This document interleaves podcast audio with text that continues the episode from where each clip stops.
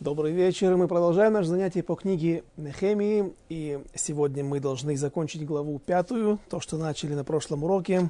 Как раз мы остановились на теме э, еврейских рабов, на теме э, того беспорядка и тех э, грехов народа Израиля, э, Ацилей Ам, э, богатых людей, э, лидеров народа, ну, таких людей тяжело назвать лидерами.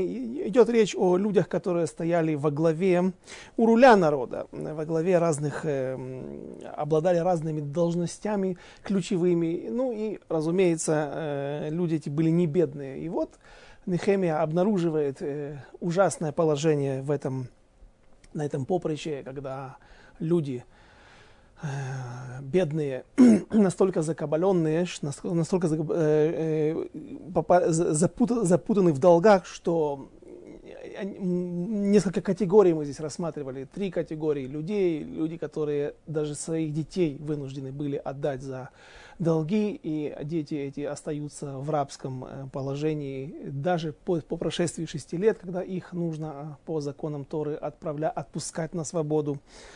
Э, у них не осталась уже другая категория, которая еще, если детей своих сохранила в своих объятиях, да, внутри семьи, но они вынуждены уже расплатиться за долги своими полями, виноградниками, своими плантациями. И э, вообще вопиющая несправедливость. И вот Нехемия собирает народ и э, устраивает им э, показательный процесс, если можно так сказать. Он объясняет людям их неправоту, объясняет им, что это ужасно, э, насколько это ужасно, когда Нехемия рассказывает им, напоминает им о том времени, когда они были в изгнании, еще находились на чужой земле, и были случаи, когда евреи попадали, неимущие евреи попадали в долговую яму и оказывались э, в тюрьме или в, в, в, в порабощенные под властью других неевреев, вдруг э, евреи пробуждались и э, собирали деньги для того, чтобы выкупить и освободить своих собратьев. Но вдруг здесь, когда они оказались на своей земле, и когда евреев не так много, и, казалось бы, должны быть все вместе, сплочены и помогать друг другу, э, общество разделяется на две половины, на бедных и не просто богатых, а очень богатых. И вот Нехемия взывает к их совести, он кричит на них, он плачет, он говорит, из 9 стих мы остановились на нем, «И сказал я, дурно вы поступаете, ведь должны выходить в страхе перед Богом нашим, чтобы избежать позора от народа врагов наших». То есть он еще напоминает им, что кроме того, кроме того, что вы нарушаете законы Торы, еще и э, вы делаете хилурашем, осквернение, вы оскверняете имя Всевышнего, когда другие народы будут смотреть на нас со стороны и говорить, ну вот это вот те, те, то, то, то, то, хваленное еврейское... Э, еврейская э, помощь друг другу, когда еврей никогда не бросает своего собрата в, в беде. Нет. И братья мои от, и отроки мои, взимаемые с них деньги и хлеб, давайте оставим им этот долг. Возвратите же им ныне их поля, виноградники, оливковые деревья, их дома их, и даже сто, сто сребников, и хлеб, и вино, и оливковое масло, которое вы требуете с них. То есть он не только призывает к освобождению рабов Нехемия требует отпустить их с деньгами, аннулировать все их долги, чтобы они даже остава, оставшись на свободе не продолжали, оказавшись на свободе, не продолжали отрабатывать э, оставшийся долг. То есть полное списывание всех долгов. И позвал я, и сказали они, мы возвратим и не будем с них требовать. Сделаем так, как ты говоришь. Ну и, казалось бы, вот хороший конец, happy end.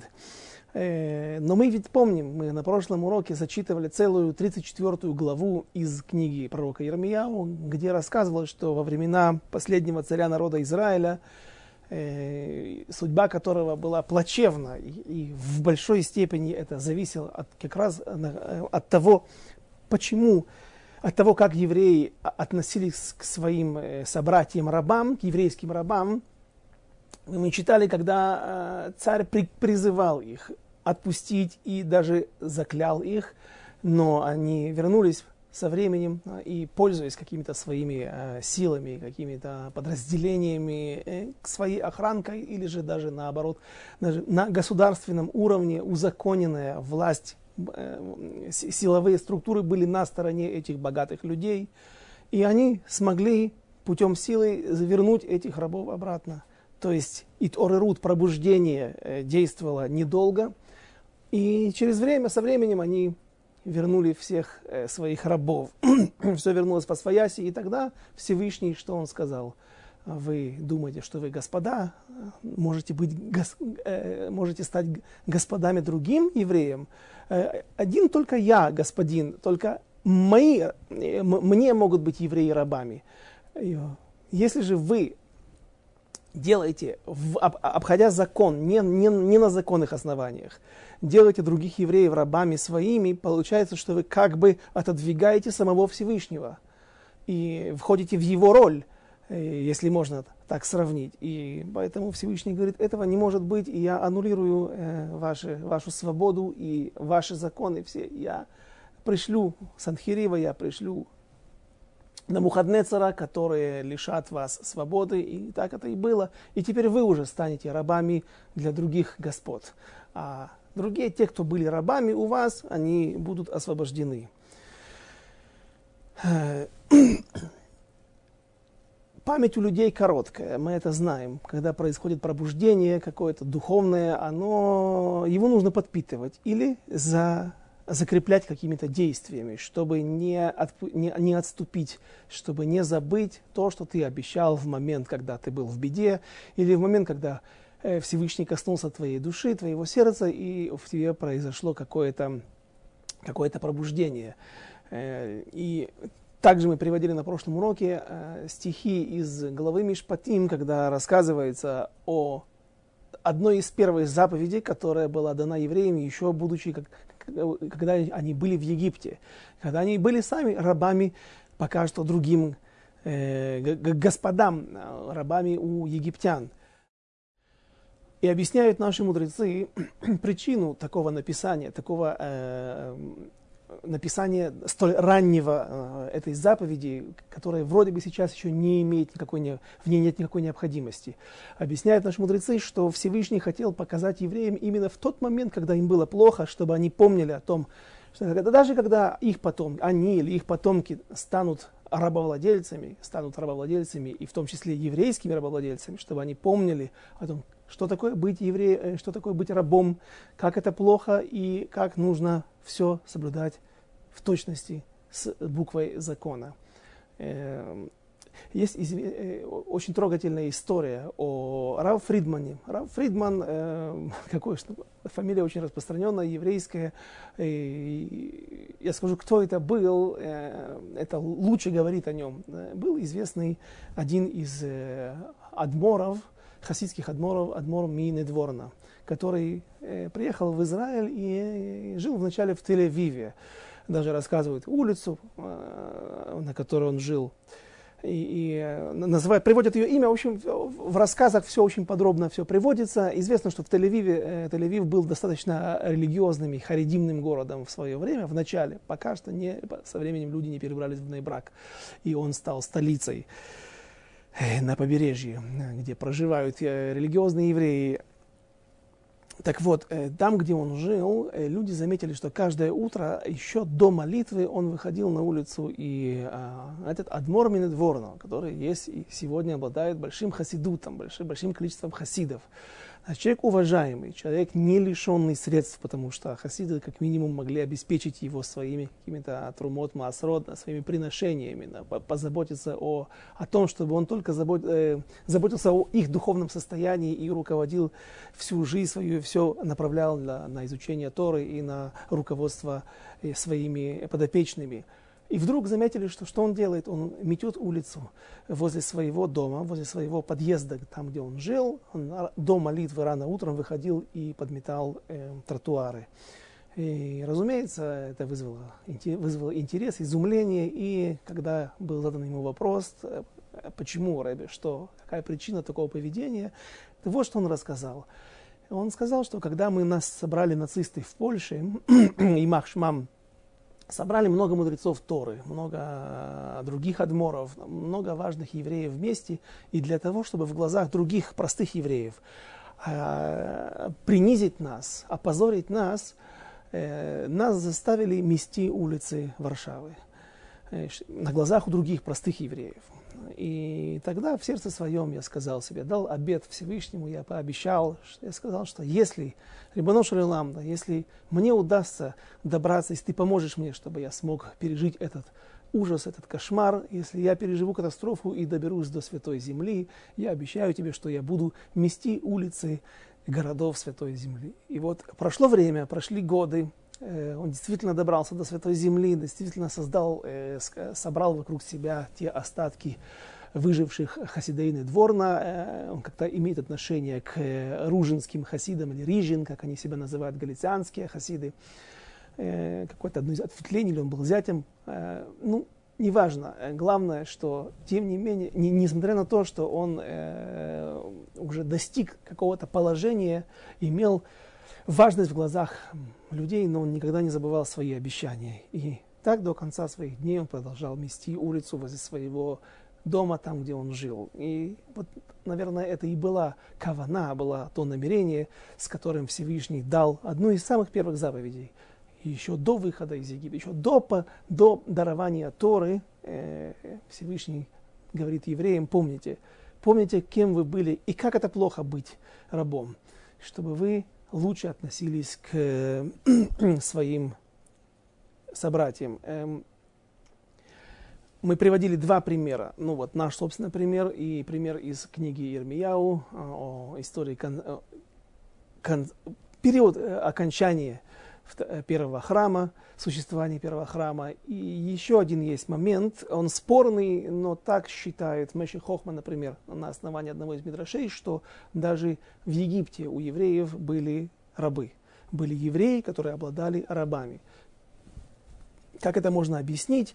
Есть мидраж, который говорит, учит из стихов, что учит, есть намек, разумеется, нету откровенного, э, черным по белому не написано нигде об этом, но мидраж говорит, что не только колено Леви было освобождено от Ига. Э, рабами не были еще два колена, колено Рувена и колено Шимона. И вот по какой причине. Если мы знаем, каждый, наверное, скажет, первое, что приходит в голову, что колено Ливи было свободным, потому что оно э, изучало Тору, потому что они, и левиты, стали на сторону Моше и не, не участвовали в создании золотого тельца, и э, вступили в бой с теми, кто э, сделал этого золотого тельца, то колено Шимона и колено, Ле, э, колено Рувена, вот, нет никаких причин для того, чтобы освободить их от э, ига, от рабства египетского.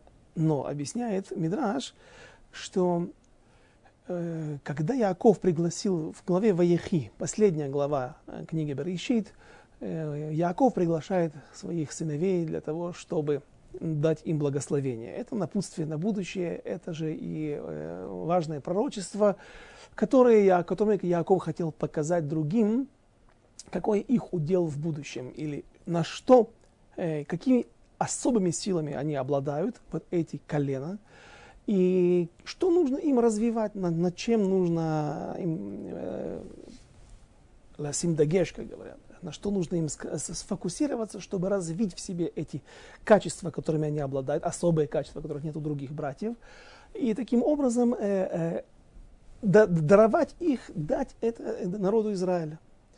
И получается, что если у других колен это, это благословение, то у Шимана и Леви и Рувена это проклятие пахаска маим, говорит Рувену, да, ты быстро как вода, то есть ты не можешь быть царем. Яков лишает его первенства, Яков лишает его права быть царем. Это право переходит Иуде, четвертому сыну от и э, четвертому сыну Якова. Э, Шиман, Леви, братья, вы, там, разбой – это ваш, ваш удел. Похоже на проклятие. И говорит э, Мешех Хохма, говорит Равмер Симха из Двинска в своем комментарии на э, э, Хумаш, на Тору, что Всевышний боялся, что у этих колен, у представителей этих потомков Шимона, Леви и, прежде всего, Реувена, у них не будет мотивации для того, чтобы выжить, для того, чтобы выстоять вот эти вот невзгоды, пережить это страшное изгнание, пережить это прессование в Египте, и они просто могут ассимилироваться, могут раствориться. Поэтому он не обложил их Всевышний как бы не, на, на, не, не, не наложил на них, надел на них это ермо, ермо э, тяжелого, тяжелых лишений и, испытаний в изгнании. И поэтому вот они также были, гос... они, они были свободными, они жили как обычные египтяне, и они имели неких врагов, не... кое-кто даже имел еврейских рабов. И к ним вот, ну, тогда это вообще объясняет, почему этот стих был сказан, почему этот запрет, и этот, э, эта заповедь об освобождении рабов э, при, приводится еще во время египетского изгнания. Эм, результатом, то есть э, побочными эффектами, назовем это так, вот такого, такого свободного, вальяжного э, положения э, было то, что евреи эти не до конца смогли исправить себя, потому что вот в, в таком состоянии вот этих вот во время этих тяжестей, лишений, изгнания египетского евреи закалялись.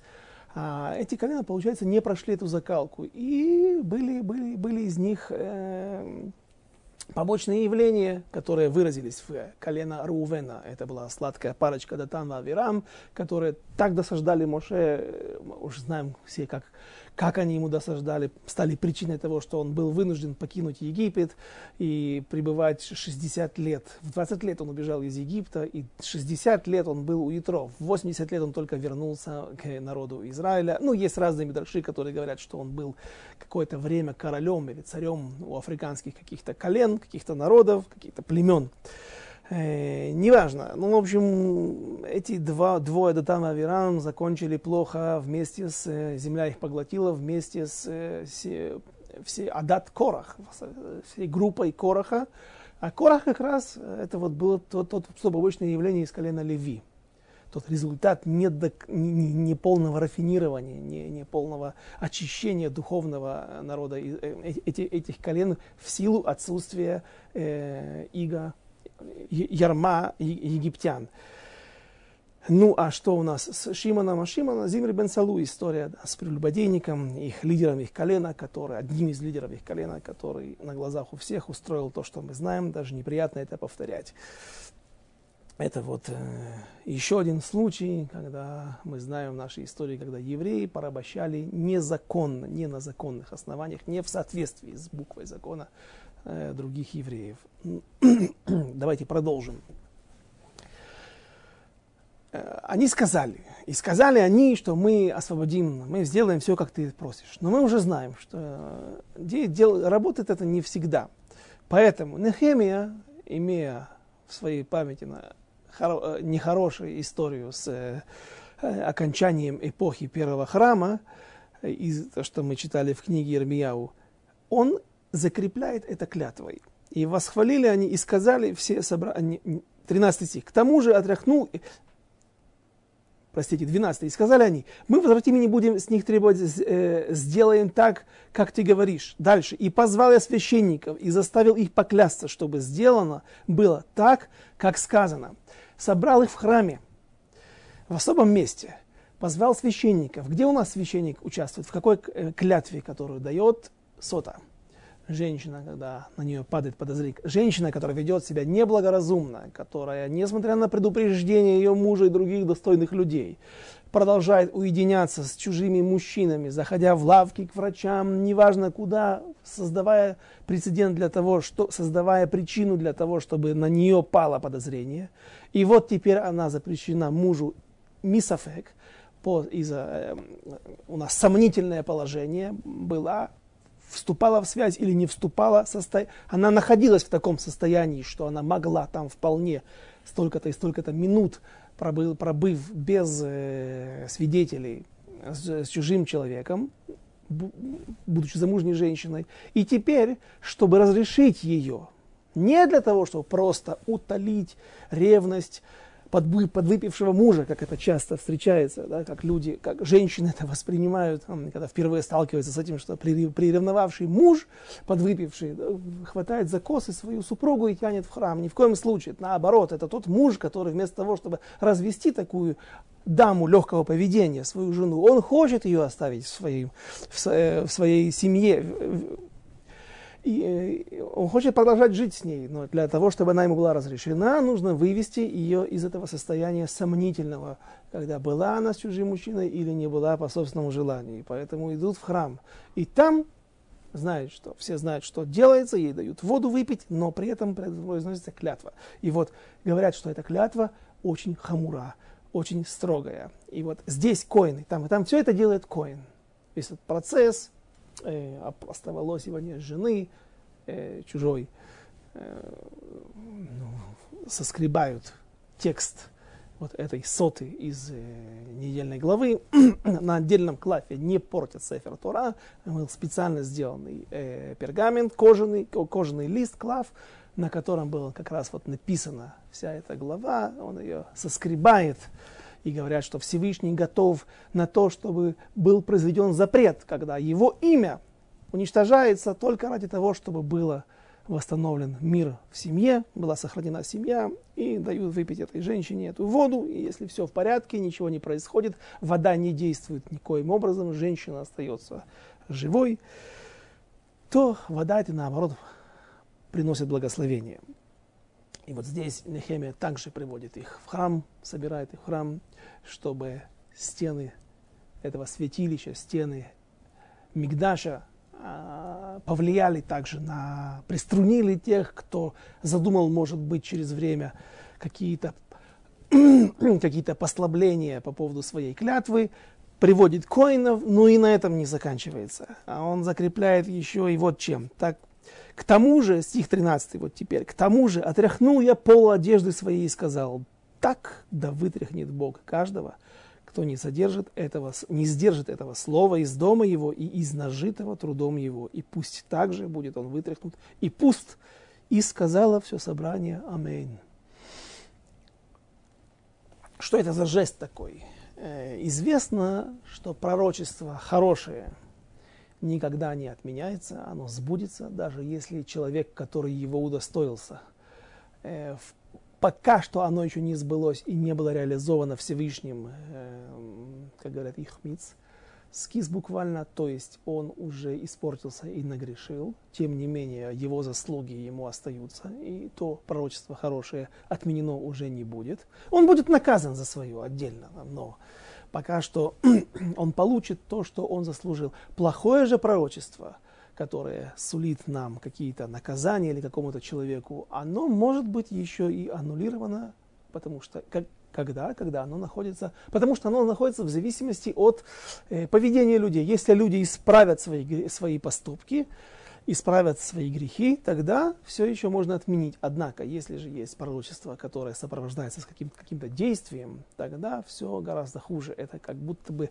запечатывание, это как будто бы вынесение окончательного вердикта, которое не подлежит э, никакому аннулированию. И э, ну, примеры известные, когда царь Шауль не выполнил заповедь об уничтожении Амалека, он оставил Агага, оставил овец, хотя это был приказ. Есть спор наших мудрецов по поводу овец, по поводу животных, спор Решоним, Раши, э, Рамбам, Рамбан.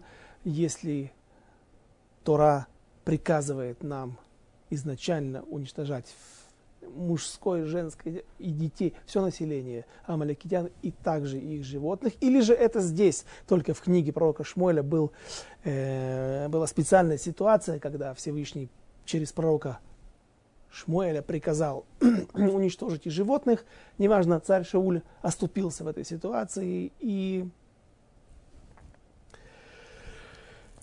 э, тогда приходит, тут же посылается пророк Шмуэль навстречу царю Шаулю, и он говорит, что Всевышний отказался от тебя, Всевышний э, сместит тебя с престола, и он рвет полу.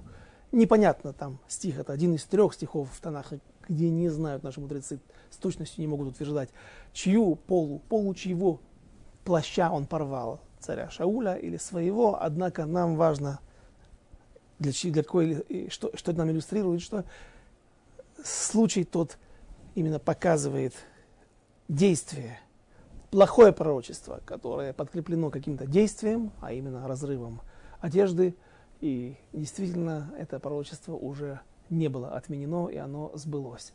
И может быть, может быть, хотя здесь не идет речь о пророчестве, а о клятве, но Нехемия не просто так трясет своими полой своей одежды. Он показывает им, смотрите, вот как мы трясем, а что это такое.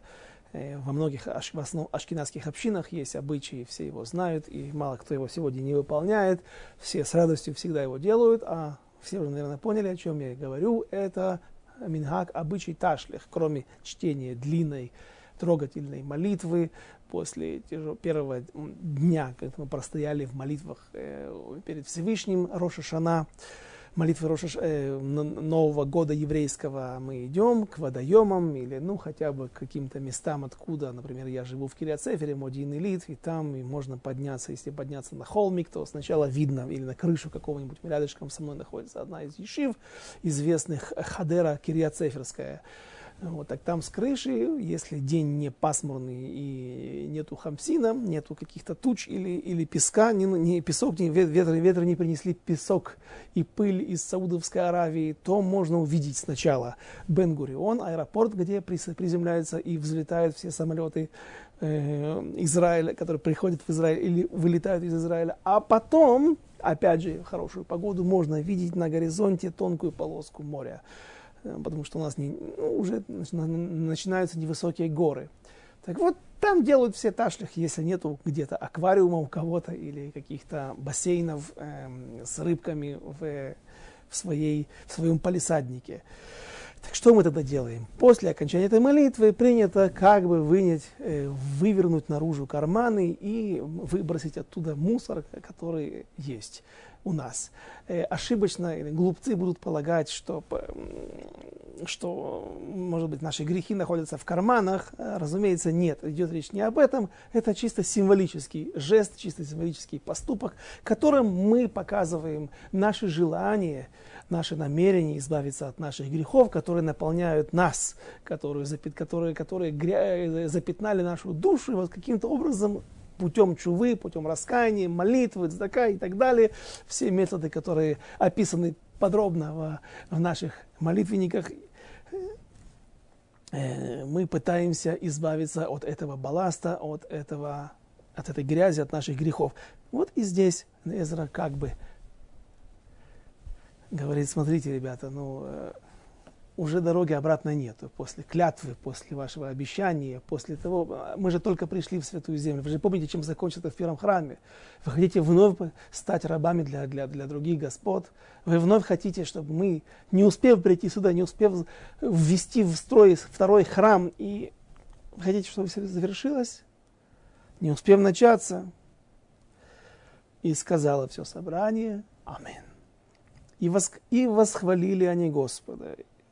И тут мы видим, что евреи, Нехемия так смог построить вот эту вот систему влияния, снимая пласт за пластом этих клепот, этой грязи, этих наростов с евреев, он смог, смог так построить все это путем устрашений, путем взываний, путем пробу- э, попыткой пробудить их души, и ему это удается, потому что мы теперь видим, что они не только из-за страха, а они сами радуются тому, что с ними произошло. Это перевоплощение, это пере, пере, перерождение. Да, и они говорят, спасибо, что ты нам помог действительно избавиться от этого э, от этих грехов, от того положения, в котором мы находились, и даже перестали чувствовать, что мы где-то не в порядке. И восхвалили они Господа, и, сделал народ так, как было сказано. К тому же с того дня как приказал мне царь быть наместником в Иудее с 20 и до 32 года царствования царя Артахшасты, 12 лет ни я, ни братья мои не ели мы хлеба наместнического. Теперь, ну, во-первых, мы видим, что он 12 лет был пехой иудейский, иудеей. Э, теперь Нехемия начинает рассказывать о том, как он не только требовал от других, но и сам был во главе тех, кто э, прежде всего соблюдал эм, или старался не пользоваться своим положением, даже когда ему полагается что-то важное, что-то, например, машина с секретарем, э, с водителем, а какие-то привилегии, он минимум, минимум пользовался, использовал только, только, то есть жил как народ, кушал как народ, пил как народ, и, и, и если и мы увидим, что тут на первый взгляд будут сейчас приведены э, цифры мяса, вина, сколько там выпивалось у него при его лишке во время, вместе его, где находился э, его резиденция, откуда он руководил всей Иудеей.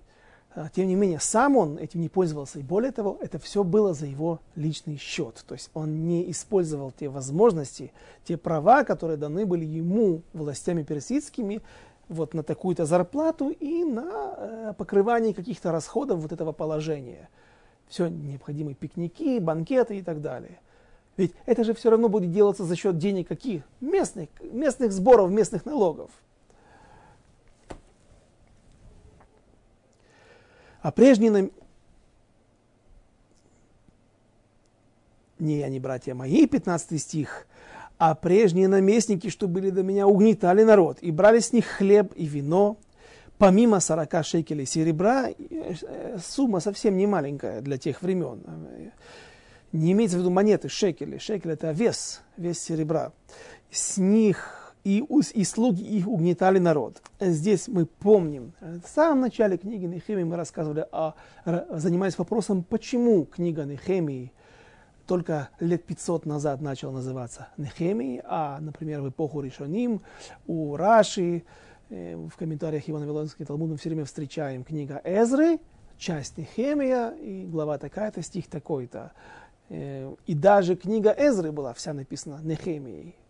Так почему Нехемия получил такое наказание? Одно из объяснений наши мудрецы в Вавилонском Талмуде приводят, то, что Нехемия не э, хорошо высказывается о своих предшественниках евреях. Откуда мы знаем? Скажем, он может быть, он первый был наместник, первый пеха.